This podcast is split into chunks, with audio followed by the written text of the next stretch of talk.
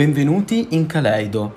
Questo scenario, a cura di Walter De Silva, maestro del design italiano e con passo d'oro alla carriera nel 2011, affronta il tema design fluido, sull'evoluzione del concetto di design e del ruolo dei designer.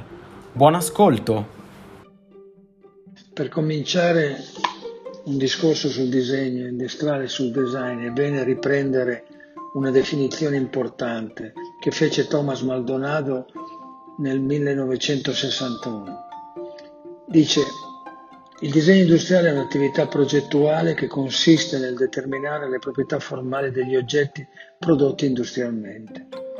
Per proprietà formali non si devono intendere solo le caratteristiche, ma soprattutto le relazioni funzionali e strutturali che fanno di un oggetto un'unità coerente sia dal punto di vista del produttore che dell'utente. Perché chiedo di, di partire da questa definizione? Perché credo che oggi il design sia andato oltre i confini, il design sia comunque ovunque, è molto fluido. Viviamo immersi nel design sia da un punto di vista intellettuale che da un punto di vista di reale concretezza. Dopo un secolo di vita, più di un secolo di vita, possiamo affermare che la trasversalità del design è evidente e presente nell'uso, nell'uso e ogni gesto quotidiano. I designer sono chiamati sempre con maggiore frequenza a riorganizzare il visibile all'uso di questa complessa disciplina come diffusore di comunicazione diretta, applicando soluzioni innovative e metodologie. Metodologie che possono essere digitali, analogiche e sempre più avanzate. Anche il prodotto comunemente descritto come artigianale, quello che abbiamo tutti i giorni sott'occhi, inevitabilmente sarà soggetto a processi innovativi e metodologie costruttive sempre più avanzate. Vedi per esempio le nuove stampanti 3D sempre più raffinate, al punto che un pezzo unico per rimanere tale e avere una sola anima dovrà accettare la distruzione del suo software. Questo ci deve far pensare molto. Ma allo stesso tempo il crescente uso del design o della parola design in modo superficiale ed equivoco, sta provocando una vera e propria decadenza intellettuale e concettuale. Il design è un po' in testa coda, per usare un termine automobilistico, e pericolosamente fuori controllo.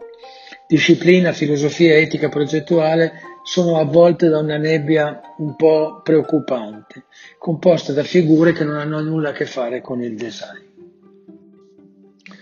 La parola design spesso è abusata, sfruttata e maltrattata è utilizzata come una maschera per coprire lacune culturali e professioni inconfessabili.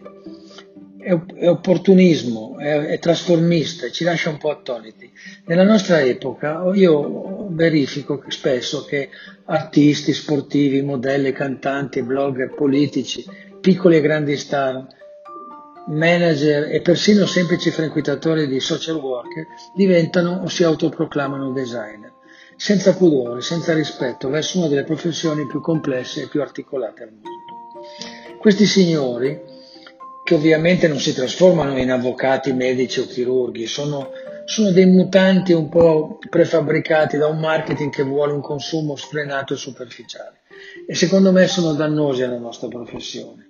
Colgono esclusivamente l'opportunità di, di, di indossare un trucco e affondano la loro impreparazione occupandosi solo di estetica superficiale e di trend molto, molto, molto vicini al mercato.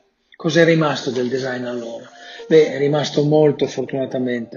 In primo luogo le parole padri, del padre fondatore e uno dei nostri padri fondatori è Joe Ponti, creatore del Compasso d'Oro, creatore dell'Associazione per il Disegno Industriale. Nel 1958 c'è una testimonianza di Gio Ponti che è straordinaria e la trovo addirittura sconvolgente e attuale pensando ai giorni di oggi. Gio Ponti dice l'argomento del disegno industriale concerne profondamente l'Italia. Tutto quanto si fa in questo settore serve all'Italia. Abbiamo noi, ecco la domanda, altre risorse? Ne abbiamo due. L'intelligenza vivace e pronta all'affettuazione delle cose e la vocazione alla bellezza. Per questo non ci si deve stancare di servire l'Italia, dal promuovere l'istruzione professionale, scientifica e tecnica, per perfezionare e aggiornare la nostra produzione industriale e nel promuovere l'industrial design o stilismo, o stilismo industriale per inserire nella nostra produzione quei valori estetici che sono valori effettivi e reali che giocano nel mercato mondiale per rendere preferibili i nostri prodotti. Potete vedere quanto è attuale questa affermazione del grande architetto e quanto è autoreferente ai giorni di oggi. Sempre comunque dietro al buon design ci sarà sempre un bravo designer preparato preparato dalle formazioni, dalle scuole, dall'università, dai master, dai tirocini presso studi professionali, fino a piccole aziende, fino alle grandi imprese che avranno saputo, eh, saputo dare e sanno organizzare centri di progettazione creativi sempre più importanti. Rimarrà la cultura del design con le fondazioni, con le associazioni, con i musei, con la storia dell'industria. Rimarrà che un vero designer affronterà questioni interdisciplinari molto complesse e per certo che un buon prodotto rispetterà un'etica progettuale dove engineering ed estetica sono l'unica disciplina e l'unica via per dare un senso poetico alla forma. Da queste mie considerazioni è nata una ridefinizione del design fatta un, durante un corso allo studio Ambrosetti all'European House Ambrosetti nel 2017. Io ho analizzato attentamente la situazione del design oggi e ho sviluppato questo concetto e questa nuova definizione. Il design è un modello culturale, l'avevamo lasciato che era un modello progettuale. Ripeto, il design è un modello culturale in evoluzione costante, sviluppa sistemi analogici e digitali, estetici e poetici. Definisce strategie di impresa, è al centro di molte decisioni e rende meno ambigui i prodotti dando un valore aggiunto, ripetuto nel tempo, per un reciproco beneficio tra cittadino, utente, impresa e paese. Ma ora veniamo a parlare di quello che è stata la mia professione per tanti tanti anni. Parliamo di mobilità, parliamo probabilmente ancora di automobili, tra virgolette, anche se le tipologie cambieranno molto rapidamente.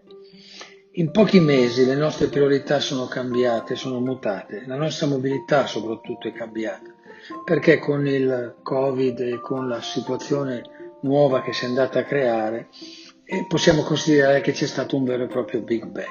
Se aggiungiamo a questo il grande cambiamento epocale nell'energia tra, dal motore a scoppio alla propulsione elettrica, vediamo che questo mutamento è ancora più grande di quello che ci siamo immaginati. Quindi da domani progettare correttamente fabbriche, componentistiche, prodotti sostenibili per la mobilità mirati a un mondo più pulito non sarà più sufficiente. Perché non sarà più sufficiente? Perché sono già subentrati nuovi parametri, nuove discipline da inserire nel processo di sviluppo creativo e ingegneristico. Abbiamo imparato a convivere con un nemico invisibile, aggressivo, spietato e mortale. Quindi abbiamo imparato a combinare le abitudini in tempi molto brevi, là dove c'era voluto molto più tempo in passato, a dover ragionare con più attenzione su igiene, medicina, informatica, psicologia, ergonomia e abitudini, fino a considerare profondamente che il nostro futuro prossimo, domani, tra una settimana, tra sei mesi, tra un anno, sarà diverso. In questi giorni, da casa, per il lavoro, il tempo libero, la comunicazione, l'informazione, l'abbiamo utilizzato con ogni mezzo disponibile. E seppur usufruendo delle tecnologie, usufruendo delle tecnologie più avanzate, non abbiamo recepito nessun beneficio sotto l'aspetto fisiologico e psicologico. Ci sentiamo prigionieri, un po' agli arresti domiciliari, ci manca il sacrosanto muoversi, così come oggi ogni individuo analogico a tutte le età quotidianamente rivolge ogni suo sogno, pensiero e desiderio e ansietà la possibilità di riappropriarsi di quella libertà individuale e collettiva che ci è stata un po' rubata. Adesso ci affacciamo questi giorni nuovamente eh, verso una situazione più normale, però abbiamo la sensazione di essere in, un, in, una, in una, situazione di malessere, non, completo, non di completo benessere e abbiamo anche la sensazione che eh, ci siano eh, delle costrizioni che forse non, non, non, eravamo più abituati.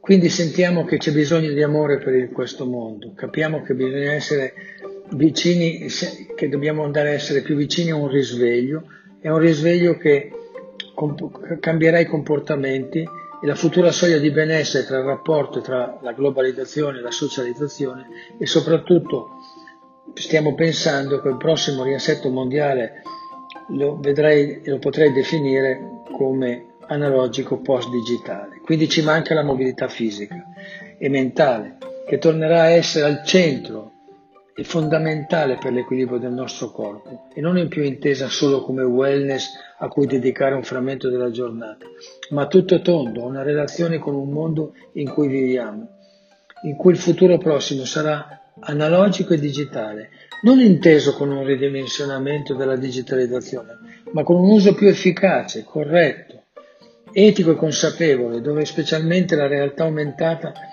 troppo soggetta e manovrabile, sarà molto più intonata a una realtà oggettiva.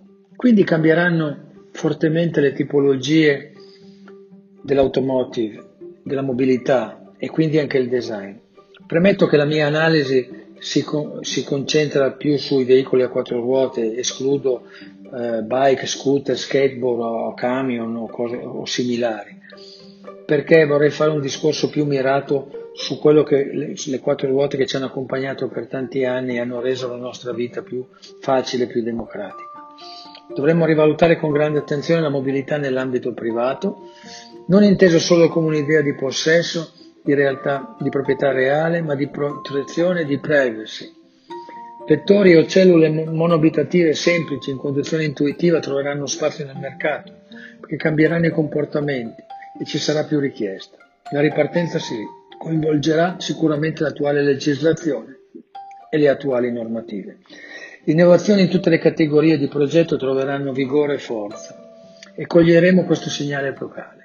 Forse da parte di nuovissime generazioni non, non avremo più, non osserveremo più l'amore per l'automobile, tra, lo metto tra virgolette, ma vedremo un ravvicinamento l'idea di spostarsi fisicamente alla ricerca di un perduto equilibrio psicofisico. Quindi io vedo diverse categorie di mobilità, per esempio mono o, o biposto privato, privato, condiviso, pubblico a bassa densità, servizi. Vedo nuove tipologie di mobilità, individuale, plurale, collettiva, sociale.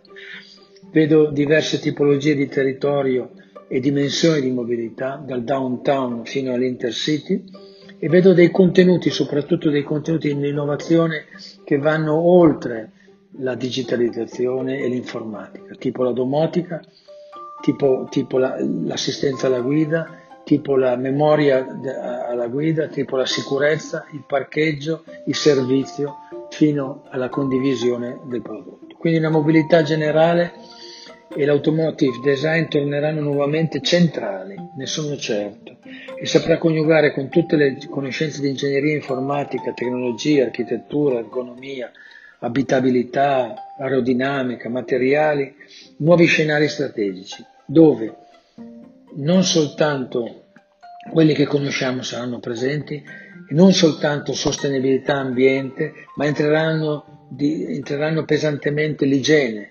fisico-mentale, la salute, la psicologia, l'empatia, la comunicazione. E sempre più cercheremo noi designer la consapevolezza di non tradire mai il rapporto etica-estetica per un mondo più reale e perché no, anche più bello. Grazie a tutti.